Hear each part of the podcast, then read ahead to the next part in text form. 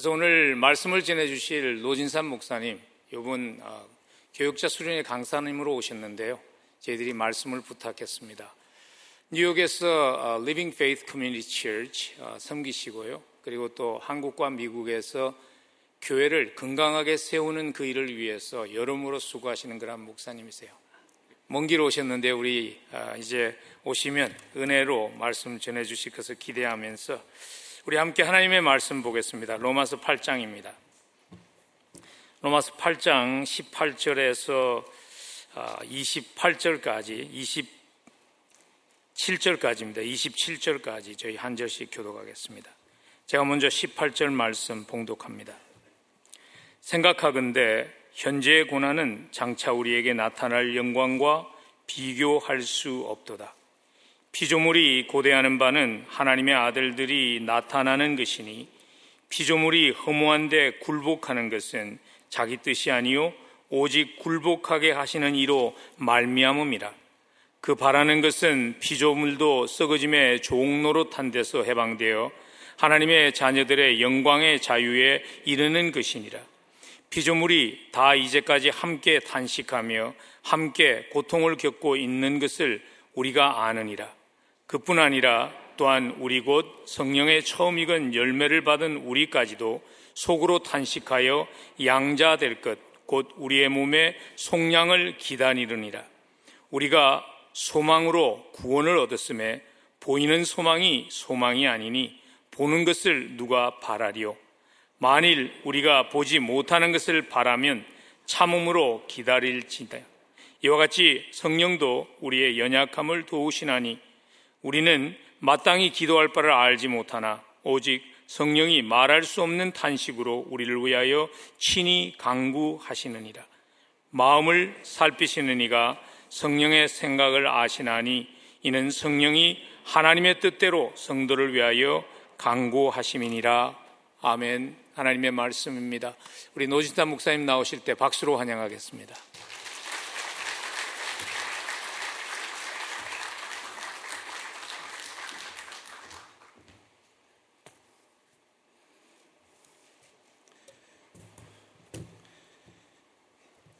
한번 기도하시겠습니다. 거룩하신 하나님 아버지, 저희들을 오늘도 불러주셔서 하나님을 예배할 수 있도록 어, 귀한 특권 허락하여 주심을 감사합니다. 그리고 또 어, 하나님의 귀한 어, 교회에 함께 공동체로 예배할 수 있도록 하여 주셨는데 저희들이 예배 도중 그리고 말씀을 저희들이 묵상하며 듣는 이 시간이 하나님이 우리를 찾아주시는 귀한 시간 되게 하여 주시기를 바라오며 예수님의 이름으로 기도드립니다. 아멘. 아, 반갑습니다, 여러분. 아, 아, 이렇게 귀한 교회에 어, 말씀을 전할 수 있도록 기회를 주신 우리 김 목사님 그리고 당회 장로님들께 감사를 아, 드리고요. 어, 찬양팀 어, 아침에 일부 때도 지금도 그리고 우리 할렐루야 중창단 기도하신 장로님 너무나 감사드립니다. 아주 은혜스러운 예배고 그리고 교회 입니다. 저는 미국에 45년 전에 이민을 왔습니다. 중학교 때 이민을 와서. 어, 그리고 나이가 들고 미국에서 오래 살면 살수록 한국말과 한국 문화가 참 좋은 것을 어, 깨닫게 됩니다. 한국 문화 중에 좋은 것 중 하나는 식사 문화인 것 같습니다. 같이 밥 먹는 것. 같이 밥 한 번 먹으면 친해지는 것 같아요. 아, 밥을 같이 먹는 사람은 친한 사람이고 아, 밥한 번 같이 먹지 않았다면 아직까지는 좀 그렇게 친하다고 말할 수는 없는 그러한 관계인 것 같습니다. 더군다나 한솥밥을 먹는 사람들은 정말 친한 사람들이고요. 여러분들이 잘 아시듯이 식구는 먹을 식자에 입 구자를 써서 집에서 함께 밥을 먹는 이들을 뜻한다고 합니다. 최근에 제가 배웠는데요. 아, 그래서 아, 가족도 밥을 같이 먹어야 식구가 된다고 합니다.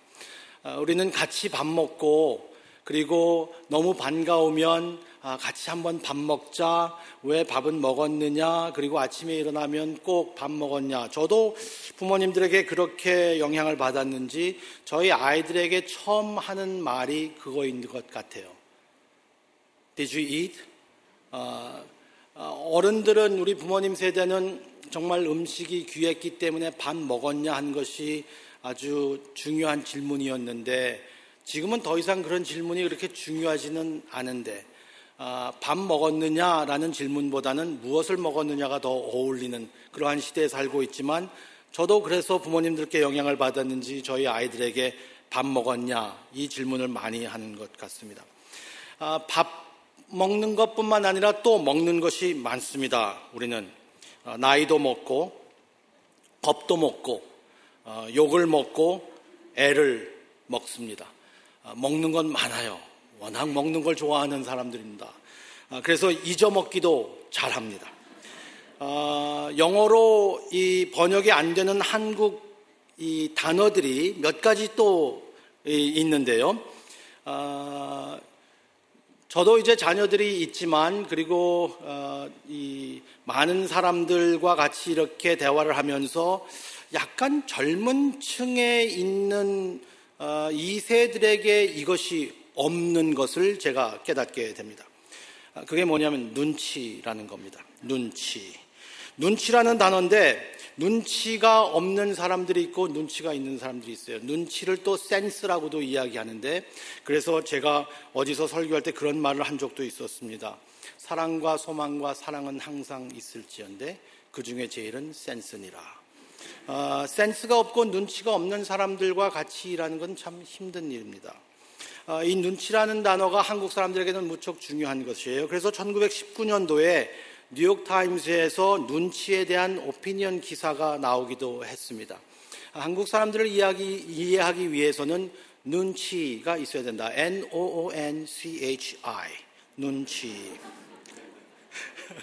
또 다른 아, 단어는 정입니다. 감정이 풍부합니다. 우리 한국 사람들은 감정이 풍부해요. 그래서 운다는 말을 많이 사용합니다. 새도 울고, 주먹이 울고, 매미도 울고, 뻐꾸기도 울고, 암탉도 웁니다. 우리나라는 다 울어요. 다 울어요. 배고파 죽겠고. 뭐 울고 다 울어요. 근데 다 울다고 하는데 영어 표현에서는 이 새가 운다라는 이 표현이 어, birds are crying 안 그래요. 어, 영어는 birds are singing, birds are chirping 이러는데 한국 새는 다 울어요. 어, 그래서 다 운다고 이야기합니다. 다 울고 그래서 다 죽겠다고 이야기하기도 하고 배고파 죽겠고 보고 싶어 죽겠고 아파서 죽겠고 맛있어서 죽겠습니다. 먹고 싶은 게 많아서 죽겠고 설교가 길어서 죽겠고 그리고 설교가 짧아서 죽겠다고 이야기합니다. 다 죽겠다 그래요. 오늘 본문에도 똑같은 말이 나옵니다. 그 똑같은 말을 어, 성경에서는 탄식이라는 단어로 설명을 했습니다. 세 번역에서 나오는 단어는 신음이라고 번역했는데요. 영어로는 어, groaning이라는 단어입니다. groaning. 아주 감정이 풍부한 단어를 이야기합니다. 그냥 아픔을 호소하는 개념이 아니라 아픔을 넘어서 죽음의 울부짖음을 이야기하는 그러한 단어, 탄식, 아파 죽겠다. 이 말이에요. 탄식이, 아파 죽겠다. 죽음을 앞두고 울부짖는 것입니다. 네. 진짜 죽겠다. 죽겠다라는 말이 그렇게 나쁜 말은 아닌 것 같아요. 그럴 때가 있어요. 진짜 죽겠다. 이러다가. 어. 영어 성경에는 22절을 아이를 낳는 고통으로 비유했습니다. 옛날에 아이를 낳는 것은 산모의 생명의 위험이 따랐습니다. 엄마가 죽을 수도 있었잖아요. 옛날에는 사실 산모가 죽기도 했습니다. 그리고 또 전쟁터에서 탄식하는 병사를 연상시키기도 합니다. 전쟁이 끝나고 병사들이 쓰러져서 신음하고 죽어가는 모습은 정말 비참하고 마음 아픈 상황입니다. 그로 인해 외상 후 스트레스 장애가 생기고 고생하시는 재향 군인들이 무척 많이 계십니다. 아, 그들의 피를 보고 죽어나가는 모습에 울부짖습니다. 탄식한다는 말입니다. 죽음의 아픔입니다. 그리고 탄식의 아픔을 이야기하는 것입니다. 그래서 오늘 성경에서는 이 탄식이라는 단어가 세 번 나옵니다. 이 세 번 나오는 탄식이라는 단어를 저희들이 하나씩 좀 봤으면 좋겠습니다. 아, 첫 번째는 피조물의 탄식이고, 두 번째는 하나님 자녀의 탄식이고, 세 번째는 성령님의 탄식입니다. 어, 피조물의 탄식. 20절과 22절, 20절, 20절 사이에서 피조물의 탄식을 말하고 있는데요. 사도 바울은 피조물의 과거, 현재, 미래의 상태에 대해서 세 가지로 이야기하고 있습니다. 첫째로 20절에 피조물이 허무한데 굴복했다라고 설명을 합니다. 피조물이 허무한데 굴복했다. 아담의 불순종으로 인해서 과거의 심판을 말씀하는 것 같아요. 아담으로 인해서 땅이 심판받았습니다. 모든 땅이 심판받았어요. 하나님의 심판을 받은 이 땅을 사도 바울은 어떻게 표현했냐 하면은 허무함이라고 단어를 사용했습니다. 허무감. 네. 세상의 모든 것이 다 허무하게 되는 것이죠. 그냥 끝나버리면 너무 허무한 거잖아요. 그래서 이렇게 허무한 것인가? 세상의 이 피조물이 그냥 망가져버리는 것이 이렇게 허무한 것인가? 라는 것이죠. 그래서 너무너무 허무하고 무기력이 이 시대에 많은 사람들이 그것을 공감하고 느끼기 때문에 허무감과 무기력을 이기게 하는 강연과 세미나가 요새 많이 생겼다고 합니다. 한국도 그렇고 미국도 이 허무감과 이 공허함 그리고 무기력함 이것을 어떻게 이길 수 있을까요? 하는 그러한 세미나가 많이 생겼어요. 점점 점점 더 허무해지는 것 같아요. 우리가 모르는 바이러스가 전 세계를 마비시키는 것 이거 허무하지 않습니까? 너무 허무해요. 하루아침에 생각지도 못했습니다. 분명 역사를 보면은 아, 역사적으로 Spanish flu가 왔었고 어떤 일들이 있었고 이런 일들이 있었다라고 하지만 저희들은 그것을 항상 상기하고 기억하면서 살지는 않잖아요. 그래서 이렇게 큰 팬데믹이 글로벌 팬데믹이 왔을 때 저희들은 야, 허무하다. 이렇게 훅 갈 수도 있구나라는 생각이 피조물은 완전히 허무감으로 무너져 버렸습니다. 그런데 그 허무감으로 끝나지 않고 사도 바울은 조금 길을 털어서 21절에 그 피조물이 해방된다라는 모습을 또 보여주기도 합니다. 피조물의 허무한 것이 영원하지 않을 것을 말씀하는 것이죠. 새로운 시작이 분명히 있다는 것입니다. 새로운 시작이 있다는 것을 이야기하는데 사도 바울은 그 새로운 시작을 자유라는 단어를 사용했어요. 자유. 자유롭다. 자유. 새롭게 된 것이 자유함이라는 것이죠. 저는 예수님을 믿는 사람으로서 어, 예수님을 믿는 혜택 중에 제가 가장 잘 누리고 감사한 혜택을 어, 두 유입니다. 두 유. 여유와 자유. 그래서 두 유라고 제가 이름을 졌습니다. 아, 예수님께서 저희들에게 주신 이 새로움을 바라볼 수 있는 것이 자유함이다. 그 자유함은 피조물이 종로로 타는 것에서 자유함을 얻은 것입니다. 심판을 얻은 피조물이 종노릇을 하고 있습니다. 이 creation, 피조물이, 이 세상이 그냥 아파하고 있는데 자유를 얻게 된다. 곧 썩어질 것이 썩지 않을 것으로 변한다는 말씀입니다. 하나님이 창조하신 이것이 원 위치로 돌아간다는 말이죠. 어, 신학자이면서 철학가인 Cornelius Plantinga라는 분이 죄에 대해서 설명할 때 이런 표현을 사용했습니다. The way it's not supposed to be. The way it's not supposed to be. 어, 한국말로 번역한다면 이건 아니잖아 라는 말일 겁니다. 이건 아니에요. 진짜 저희들은 예수님을 믿는 사람이든지 안 믿는 사람이든지 교회를 오래 다니셨든지 아니면 오늘 교회를 처음 오신 분이더라도 이 세상에 돌아가는 것을 보면서 저희들은 같이 동감하는 것이 있습니다. 그게 뭐냐면 이건 아니잖아요. 이건 아니에요. 이렇게 가는 것은 아니잖아요. 이렇게 세상이 망가질 수는 없잖아요. 네. 그게 바로 종로로 타는 것이고 그렇지만 하나님께서 이것을 자유함으로 인하여서 원 위치로 돌리신다. 원래 있었던 곳으로, 아니, 더 엄격하게 말하면 더 좋은 곳으로 바꾸신다라는 말씀이죠. 저는 시인과 촌장의 어, 풍경이라는 노래 가사를 참 좋아합니다. 여러분들도 아시는지 모르겠어요. 성경과 아주 가까이, 아주 가까운 해석을, 이해력을 가지고 있습니다. 어, 이런 가사입니다.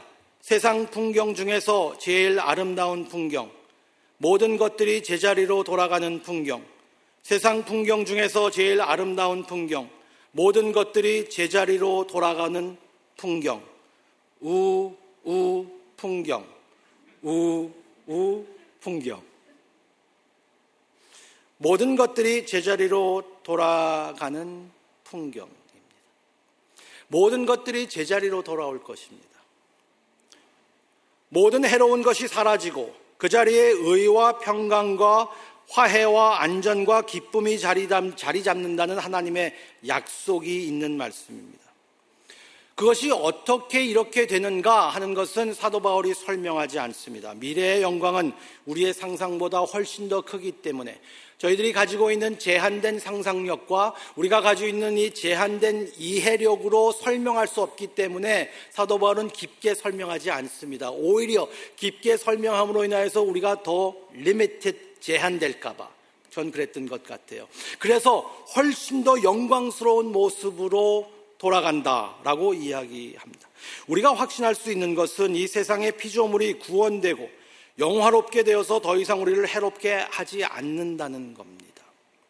이 피조물이 완전히 구원될 거다. Restoration of creation. 하나님께서 우리 구원을 하시는 이 구원의 역사는 우리의 영혼뿐만 아니라 예수 그리스도가 몸으로 부활했기 때문에 육체적인 물질적인 세상도 구속하시고 구원하신다는 이 말씀을 하고 있는 거예요. 왜냐하면 피조물이 탄식하고 있기 때문입니다. 그 탄식을 하나님께서는 들어주셨다. 그래서 더 이상 이 세상이 해롭게 되지 않고 우리를 해롭게 할 수 없다. 파도가 더 이상 우리를 삼키지 않을 것이며 지진 같은 그리고 이러한 팬데믹 같은 이런 바이러스가 자연 피해가 우리를 패하지 않는 그 날을 보여주시는 겁니다. 그날이 올 것이다. 네, 그날이 올 것이다. 그날이 오기 위해서 피조물이 탄식한다라고 22절에 말씀하고 있잖아요. 죄로 굴복됐던 피조물도 자유를 위해서 해방을 위해서 탄식합니다. 이 탄식을 하나님께서 들어주신다는 말씀입니다. 허무한 것에서 풍성한 곳으로 대조하면서 하나님께서 이 피조물의 탄식을 들어주십니다. 이 세상의 것은 시간이 갈수록 낡아지고 해지고 약해지고 볼품이 없어집니다. 세상이 갈수록 그런 것 같아요. 우리의 외모도 그렇습니다. 우리의 외모도 그래서 자꾸만 우리가 레노베이션을 하려고 할 때가 아, 있어요. 아, 요새 그래서 아주 아, 팬데믹이 너무나 마음이 아프지만 한 가지 그중 좋은 것이 있었다면 마스크를 쓰고 다녀서 그나마 괜찮다고 하시는 분들이 계신 것 같아요. 저희는 저와 저의 아내는 50대 어, 후반에 어, 있습니다. 50대 후반인데 저희 아내가 저에게 자주 물어보는 질문이 있어요. 여보, 내가 쉬운 여덟처럼 보여? 어, 당연히 저는 그렇지 않지만, 저는 쉬운 여덟처럼 안 보이죠. 어, 저희 아내도 뭐, 음, 저희 아내에게 제가 그렇게 말합니다. 아니야. 당신 30대, 40대 초반, 많아야 40대 초반이지. 그러면 저희 아내는 말도 안 되는 소리 하지 마. 그리고 돌아서면서 입가에 미소가 띄어집니다. 말도 안 되는 소리예요. 우리는 다 점점 점점 낡아지고 그리고 해지는 것을 좀 싫어하는 것 같아요. 하지만 이 모든 피조물, 우리의 육체적인 것도 모든 것들이 탄식하면서 우리가 바라볼 수 있는 것은 예수님의 부활로 인해서 새 하늘과 새 땅은 새롭고 더 아름답고 더 강하고 더 깨끗합니다. 그래서 사도 바울은 탄식에서 기쁨을 대조합니다. 한글 성경의 22절 번역에서는 뜻을 직역했습니다. 그런데 22절의 말씀을 1세기에 22절의 말씀을 듣는 사람들은 이 뜻이 무슨 뜻인지 바로 알아챘을 것 같아요. 이 단어는 그 상황에서, 그 문맥상에서 이해됐기 때문입니다. 하지만 21세기를 사는 우리들은 이 뜻을 그냥 문자 그대로 이해할 수밖에 없지만 1세기에 이 로마서를 읽는 분들은 문맥을 보면서 이 뜻이 어떤 것인지 알 수 있을 겁니다. 영어 성경에는 이렇게 번역해 놨습니다. 그래서 그 1세기에 들은 사람들의 뜻을 이해할 수 있도록 해서 영어 성경 English Standard Version은 이렇게 번역했습니다. For we know the whole creation has been groaning together in the pains of childbirth until now. Groaning together in the pains of childbirth until now. 한글 성경에는 고통을 겪 다라고만 번역을 해놨습니다. 하지만 이 헬라어는 수노디노라는 단어인데 이것은 1세기에 이 글을 읽는 사람은 그리고 이 단어를 듣는 사람들은 아이를 낳는 고통으로 표현한 단어라는 것을 다 알아챘을 것이라고 많은 주석가들은 이야기하고 있습니다. 이 단어는 이 아이를 낳는 그 고통, 출산 고통이라고 번역해야 된다는 것이죠. 출산 고통. 그렇다면 바울은 지금 현재의 탄식은 출산 탄식이라고 이야기하는 겁니다. 이 세상이 울고 있어요. 아파 죽겠다고 울고 있어요. 오염된 이 세상이 인간의 욕심 때문인지 하여튼 오염된 이 세상이 울고 있는 이 세상이 출산 고통을 겪으면서 울부짖고 있다. 탄식하고 있다. 출산 후에는 기쁨이 있습니다. 이 세상이 원래 모습으로 더 영광의 모습으로 다 변해질 것이다. 오염된 것이 훨씬 더 깨끗해질 것이다. 하나님의 세상은 절대로 멸망으로 끝나는 것이 아니라 자유와 영광으로 끝난다는 말씀입니다.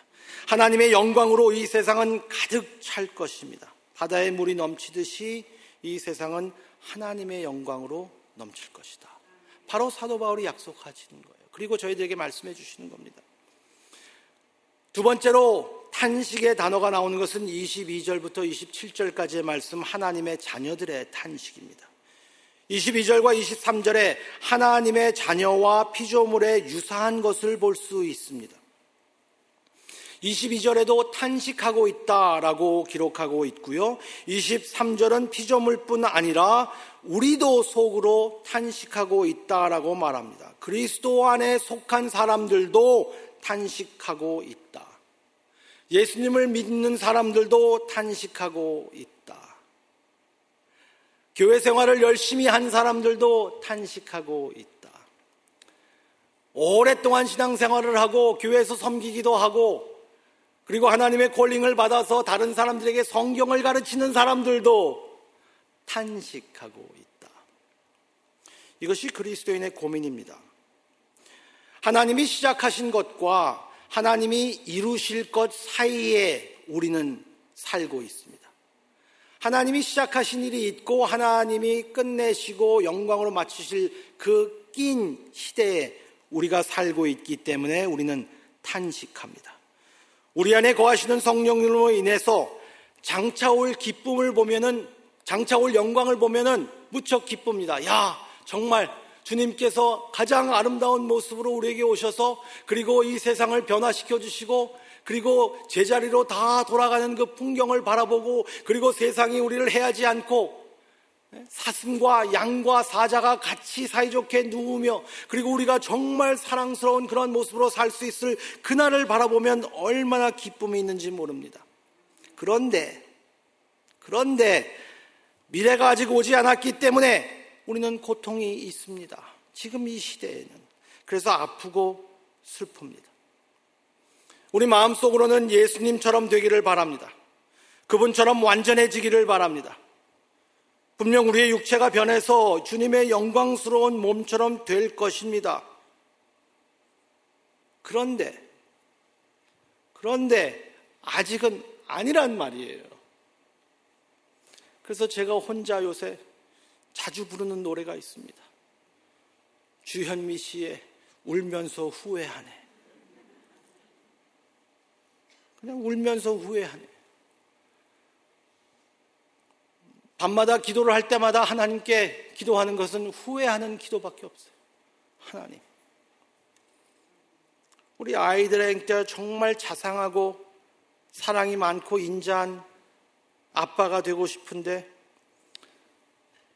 그렇게 아이들을 사랑하지 못하는 게 이렇게 참 후회가 됩니다. 성도들을 위해서 희생하고 정말 열심히 목회하고 싶은데 또 마음 상하고 삐지고 그래서 울면서 후회합니다. 예수님처럼 되기를 바라고 예수님처럼 그러한 인격으로 살았으면 좋겠는데 그리고 그렇게 될 것으로 알고 있는데 아직은 아니라서 너무나 답답합니다. 너무 힘들잖아요. 우리 육체가 변해서 주님의 영광스러운 몸처럼 될 것을 알지만 몸이 아프고 그리고 마음이 상할 때 너무 힘듭니다. 그래서 우리는 그날을 참고 기다릴 수밖에 없을 것인가? 소망을 잃지 않고 살 수 있을까? 분명 그렇습니다. 23절의 말씀을 우리는 붙잡고 있기 때문에 그럴 수 있는 거잖아요. 우리가 중간에 낀 시대에서 어떻게 생각하고 어떻게 살아야 하는지를 사도 바울은 가르쳐 주고 있습니다. 현재의 고난과 미래의 영광 사이에 살고 있는 우리들은 어떻게 살 수 있습니까? 어떻게 할 수 있습니까? 무엇을 해야 합니까? 현재의 고난도 피부로 느끼고 현실이면서 영광의 주님의 부활도 그리고 그 부활에 동참하는 우리도 진실이며 현실입니다. 우리는 그 사이에서 해야 할 것이 무엇인가? 성경은 기다리라 라고 말하고 있습니다. 기다리라. 기다리라. 기다리는 거 좋아하는 분들 계시는지 모르겠어요. 저는 한국 피가 있어서 그런지 기다리는 것을 잘 못합니다. 저도 빨리 빨리 됐으면 좋겠습니다. 빨리 빨리 찹 찹.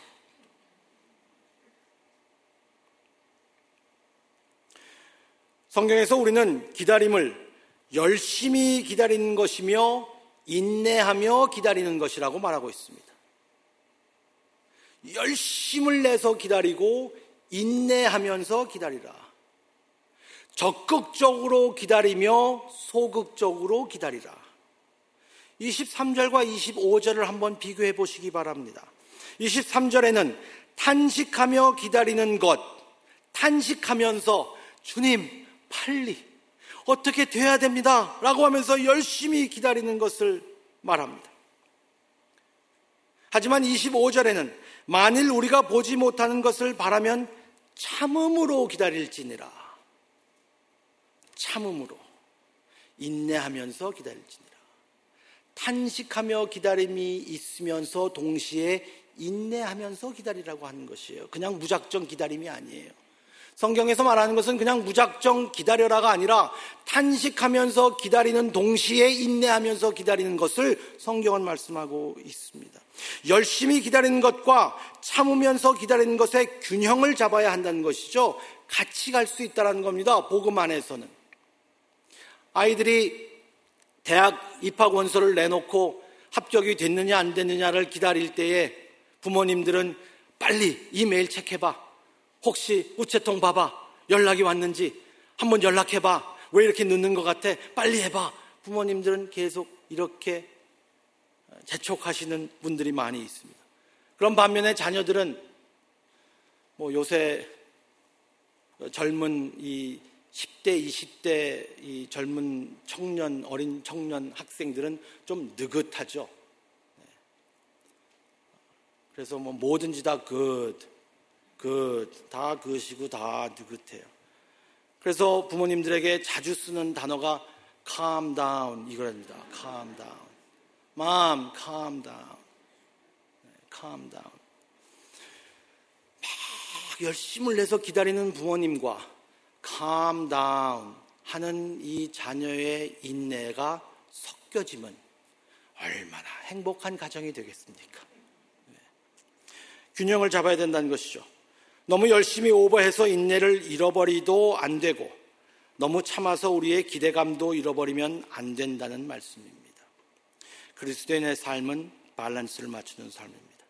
어떤 사람들은 그냥 마냥 기다리라고 합니다. 그게 믿음이라고 합니다. 그냥 기다리십시오. 그게 믿음입니다. 하지만 그것은 열정과 기대감을 잃고 게으름과 무관심이 되는 겁니다. 그 믿음이라고 말할 수 있을까? 마음의 상태가 다르겠지만, 하지만 저희들은 열정과 기대감을 갖고 있어야 되거든요. 성도는 하나님의 약속과 하나님의 성품을 믿고 신뢰해야 합니다. 네, 그렇기 때문에 그냥 무작정 게으름으로 나태함으로 기다릴 수는 없습니다. 하지만 반면에 또 다른 사람들은 기다리지 못해서 탈입니다. 하나님의 손을 비틀고 우리의 열심으로 오버할 때가 많이 있습니다. 오버할 때요. 막 오버해요. 저는 저희 교회 성도님들께 우리 교회 표어를 자주 상기시켜 드립니다. 여러분, 우리 교회 표어가 뭐죠? 그러면 우리 성도님들은 한 목소리로 대답합니다. 오버하지 말자. 아, 오버하지 말자. 하나님의 손을 비틀고 우리의 열심으로 오버할 때 마치 우리의 육신이 부활이 완전히 이루어진 것처럼 말하고 행동합니다. 그것은 믿음이 아니라 분수에 지나친 행동입니다.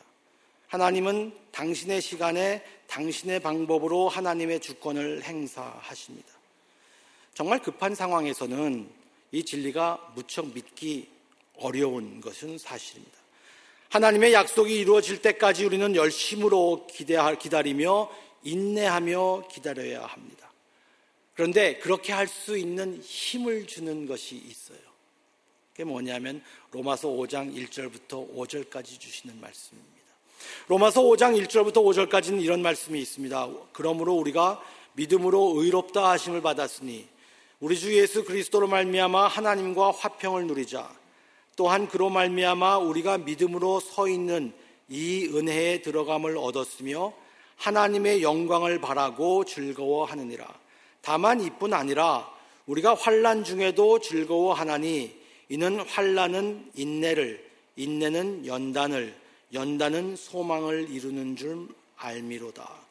소망이 우리를 부끄럽게 하지 아니함은 우리에게 주신 성령을 말미암아 하나님의 사랑이 우리 마음에 부은 바 됨이니 우리가 환란 중에도 기뻐하고 환란 중에도 즐거워한다라고 했습니다. 소망이 우리를 부끄럽게 하지 않기 때문에 그 소망을 바라보면서 소망을 붙잡으면서 환란 중에도 즐거워한다. 이게 바로 복음의 힘입니다. 세상의 관점에서는 환란과 기쁨이 환란과 즐거움이 공존할 수 없습니다. 세상의 가치관, 세계관으로 그리고 세상의 상식으로는 환란과 즐거움이 같이 간다? 아니에요. 기쁠 때가 있고 슬플 때가 있습니다. 기쁠 때는 완전히 기쁘고 슬플 때는 완전히 슬프다고 이야기합니다. 슬플 때 사람들은 어떻게 해서 기쁨을 찾으려고 합니까? 슬플 때, 환란이 있을 때 사람들은 보통 사람들은 어떻게 하죠? 슬픔을 없애고 슬픔을 지워 버려야만 기쁨이 있다라고 생각합니다. 슬픔을 없애버려야 한다. 어떻게 해서라도 무슨 수를 써서라도 슬픔과 환란을 없애야 한다. 그래서 우리가 기쁨과 즐거움을 얻어야 한다. 이 세상은 슬픈 세상이니까 우리는 기쁨을 얻어야 된다. 혹시 교회에서도 이러한 생각을 가지고 있는지 모르겠습니다. 슬픔을 없애고 슬픔을 지워버려야 되기 때문에 사람들은 어떻게 해서라도 그 고통을 없애려고 해서 술도 마시고 도박도 해보고 여러 가지 모양으로 고통을 없애려고 합니다. 술 마시면 잊어버려. 그러니까 고통을 없애버려야 돼. 내가 얼마나 힘든 줄 알아? 그렇죠. 너무 힘들죠. 종교적인 사람들은 내가 너무나 힘들어서 열심히 그냥 찬송가만 확 부르고 기도 열심히 하면은 슬픔이 없어져서 내 마음에 기쁨이 충만. 내게 강 같은 평화와 기쁨만 충만할 것이라고 생각하는지 모르겠습니다. 어떻게 해서라도 슬픔을 없애려고 합니다. 또 어떤 사람들은 완전 고통을 부인하고 이건 다 생각하기 마련이야 하면서 마인 컨트롤을 통해서 고통을 이겨보려고 합니다. It's all in your mind. 생각하기 나름이야. 생각을 바꿔야 돼. 왜 이렇게 나약한 거야? 요새 말이야 사람들이 생각이 너무 나약해. 정신력이 부족해. 제가 어렸을 때 어른들에게 자주 듣던 말. 정신이 썩어 빠졌어. 정신 똑바로 차려.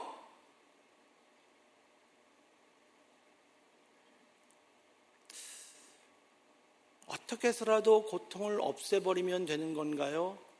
아니면은 어떻게 해서라도 부인해서 정신력으로 그것을 부인해서 없는 것처럼 그냥 살아야 되는 건가요?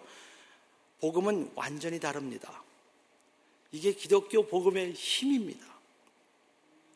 복음의 사람들은 슬픔과 고통에 훨씬 더 현실적입니다. 그리고 예수님이 연약한 사람의 모습으로 오셔서 세상의 악의 희생자가 되시고 고통을 견디시고 부활하심으로써 세상을 다스리는 것을 믿기에 열심히 기다릴 수 있는 겁니다. 예수께서 고통을 당하셨기 때문에 그리고 예수께서 부활하셨기 때문에 우리는 견디며 기다릴 수 있는 겁니다. 슬픔이 있는 것을 없애려고 하지도 않고 부인하지도 않고 없는 것처럼 여기지도 않고 그 슬픔이 현실이에요. 그게 기독교인의 현실입니다. 슬픈 세상이에요, 이 세상은. 네. 고통이 어떻게 없을 수 있습니까? 제가 존경하는 어떤 목사님이 그러셨습니다. 고통이 이 세상에 없어요. 예수를 믿으면 고통이 없어요. 라고 말하는 사람은 아직까지 인생을 다 살아보지 못한 사람일 것이다. 이 세상에 대해서 훨씬 더 현실적이어야 합니다. 저희들은. 그렇지만 견디는 것. 복음의 사람들은 세상 사람들보다 훨씬 더 비관적이면서도 동시에 훨씬 더 낙관적인 것입니다.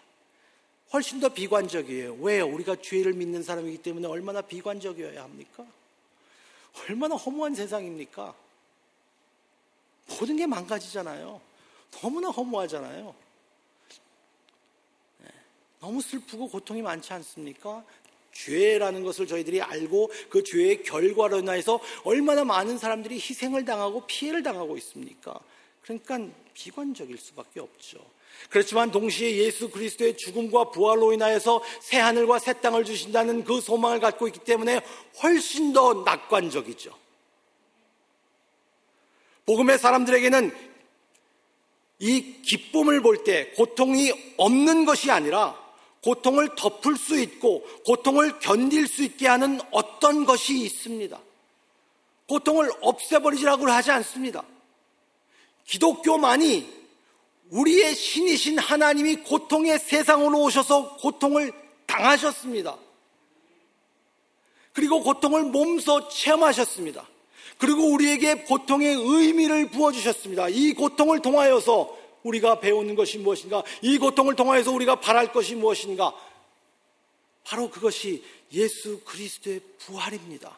예수 그리스도의 부활 때문에 예수님께서는 그 부활을 바라보시면서 고통을 감수하신 거예요. 세상의 어느 종교 지도자가 고통의 세상으로 들어옵니까?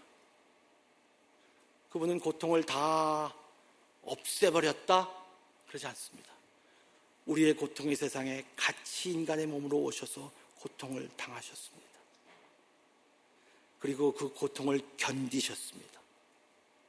왜요? 부활하실 것을 바라보면서.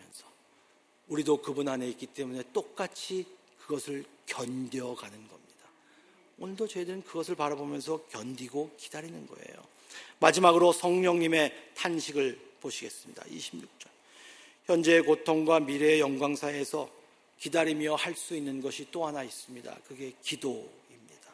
기도. 그런데 여러분, 기도가 안 나오고 한숨만 쉬어질 때 경험해 보셨나요?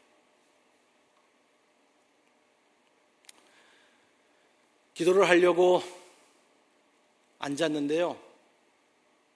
한숨만 쉬어져요.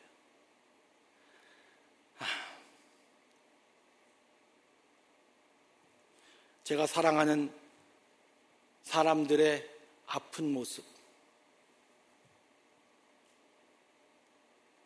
병으로 인해서 정신적인 것으로 인하여서 경제적인 것으로 인하여서 사랑하는 사람을 하나님께 먼저 보낸 그 아픔으로 여러 모양으로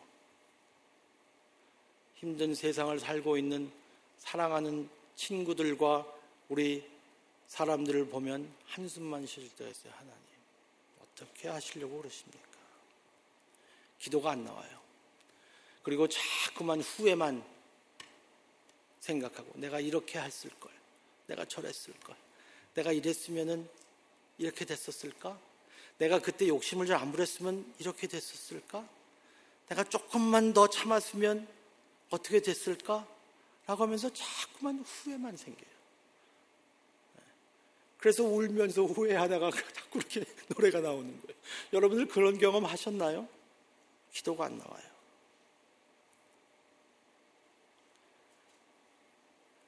바로 이럴 때 성령님이 일하신다고 성경은 말하고 있습니다.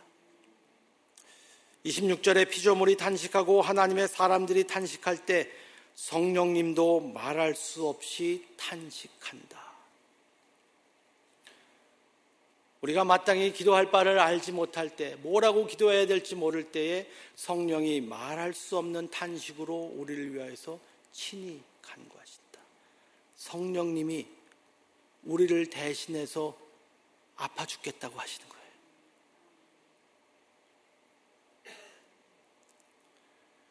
우리를 위해서 간구하시는데 말할 수 없는 탄식이라고 합니다. 엄격하게 번역한다면 말이 없는 탄식입니다. 울고 있는데 말이 없어요. 소리가 나오지 않아요. 울고 있는데 들리는 게 없어요. 근데 울고 있어요. 성령님이 저희 안에서 그렇게 하시고 계시는 거예요. 여러분들을 보시면서 여러분들 안에 계신 성령님께서 울고 계시는 거예요. 그 아픔을 몸소 완전히 인격체이신 성령 하나님께서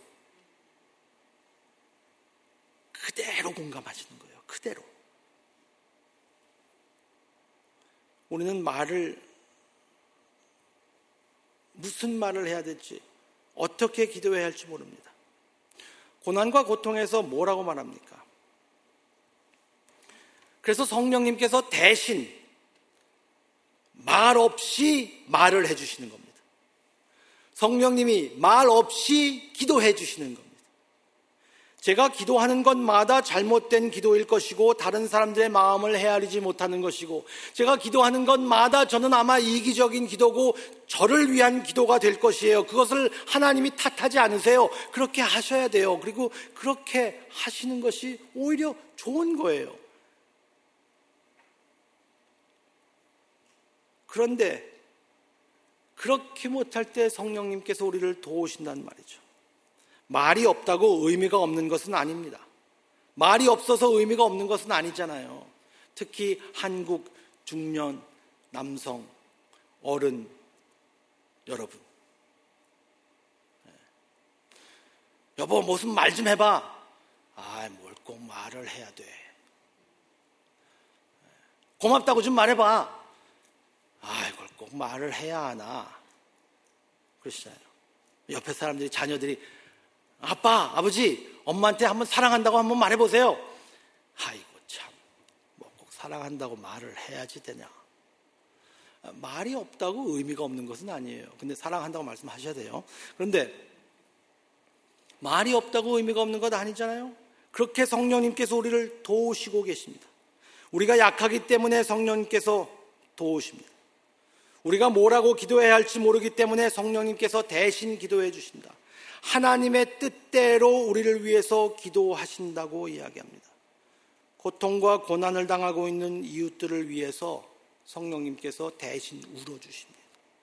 내가 너무나 마음이 아파서 울고 있을 때에 성령님이 그대로 공감하시면서 우리를 보시면서 울어주시고 계시는 거예요.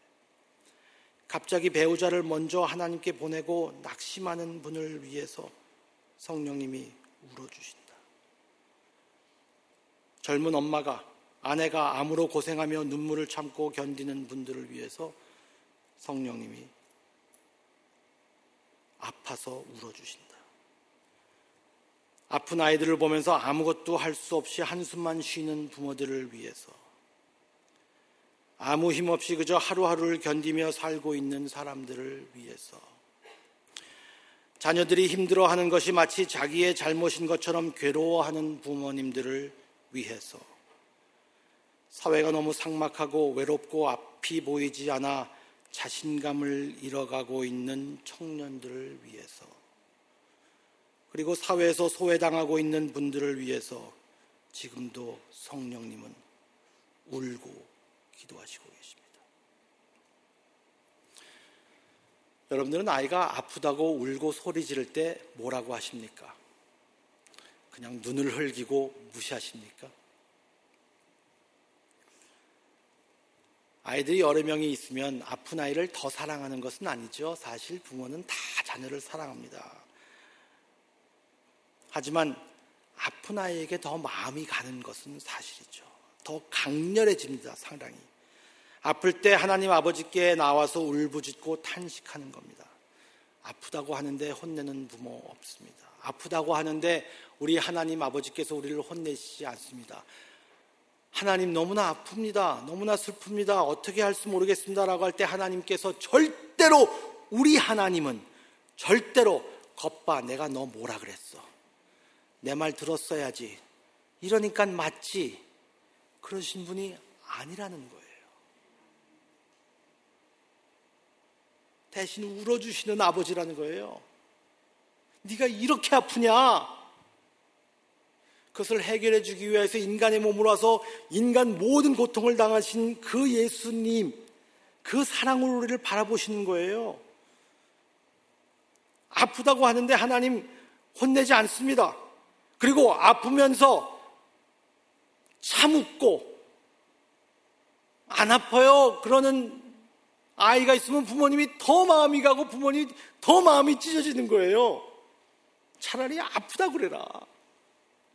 그렇잖아요? 부모의 마음은 자녀보다 더 자기가 아팠으면 좋겠어요.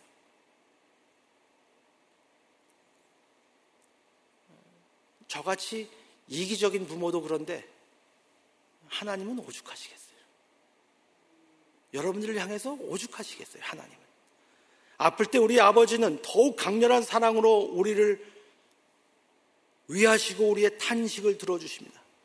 강렬한 사랑. 강렬한 관심, 우리를 담대하게 우리를 위하시는 하나님 아버지께 나아갈 수 있습니다. 제가 한번 다시 강조하겠습니다. 본문 26절. 우리는 마땅히 기도할 바를 알지 못하나 오직 성령이 말할 수 없는 탄식으로 우리를 위하여 친히 간구하시느니라. 우리가 내는 소리가 아닙니다. 우리가 기도하는 것이 아니라 성령님이 기도하시는 겁니다. 중보란 말은 우리를 대신한다는 의미입니다. 성령 하나님께서 우리를 위해서 중보하십니다. 어떻게요? 소리 없는 탄식으로요. 성령 하나님이 탄식하신다. 죽음의 울부짖음이라고 제가 말씀드렸습니다. 상상하지 못하는 고통을 말씀드리는 겁니다. 아파 죽겠다. 대신 아파 죽겠다고 하시는 거예요. 여러분 이게 믿어지시는지 모르겠어요. 성령 하나님께서 영원 불변하신 하나님, 전지전능을 하신 하나님이 우리의 탄식을 정말 공감하실까? 아실까? 해산의 고통을 자신의 죽음의 위험을 감수하고 아이를 낳는 해상의 고통, 그 엄마의 고통, 그 울부짖음을 하나님이 어떻게 아실 수 있을까요? 새로운 생명을 주기 위해서 자기 자신의 죽음을 선택하는 여인의 고통을 그 높은 하나님이 이해하실 수 있을까요? 남을 위하여서 다른 생명을 주기 위해서 내 생명을 버리는 그 사랑을 하나님 아실까요? 하나님께서 전쟁 후 아파하면서 울부짖는 병사의 고통을 어떻게 아실까요? 살려달라고 단식하는 소리를 어떻게 들을 수 있겠습니까? 될 수 있으면 오늘 내가 살았으면 좋겠습니다. 라고 탄식하는 것. 하나님께서 그 탄식을 아실까요? 어떻게 아프고 슬프고 서럽고 억울해서 죽겠다는 고통을 아실까? 제가 드린 이 모든 말씀에 예수 그리스도가 경험한 것 아닙니까? 인간의 모습으로 오신 하나님은 우리가 상상도 못하는 고통을 당하셨습니다. 아프고 슬프고 서럽고 억울해서 죽겠다는 고통을 예수님이 당해 주셨습니다. 예수 그리스도가 외면당하고 죽을 때까지 고통을 받고 탄식하셨기에 여러분들의 탄식을, 여러분들의 한숨을 듣고 계십니다. 어린 자식이 아파하며 울 때 아버지 어머니가 함께 울부짖듯이 성령님이 탄식으로 중보할 때 하나님은 그 아픔을 아시는 것이죠. 악이 끝이 나고 여러분이 다시 영광의 모습으로 살 수 있게 하기 위해서 예수님은 십자가에서 탄식하며 죽었습니다. 이 사실이 믿어지십니까? 저도 너무 힘들 때는 아, 이게 진짜 사실이었으면 좋겠다라는 마음이 들 때가 있습니다. 근데 성령님께서 계속 살아계신 성령님께서 성령 강림절을 저희들이 지금 셀러브레이트 하면서 우리에게 오신 성령님께서 우리에게 계속 확신을 주시는 것은 이게 사실인 거예요. 이게 진리인 거예요. 18절의 말씀을 보시면 그렇잖아요.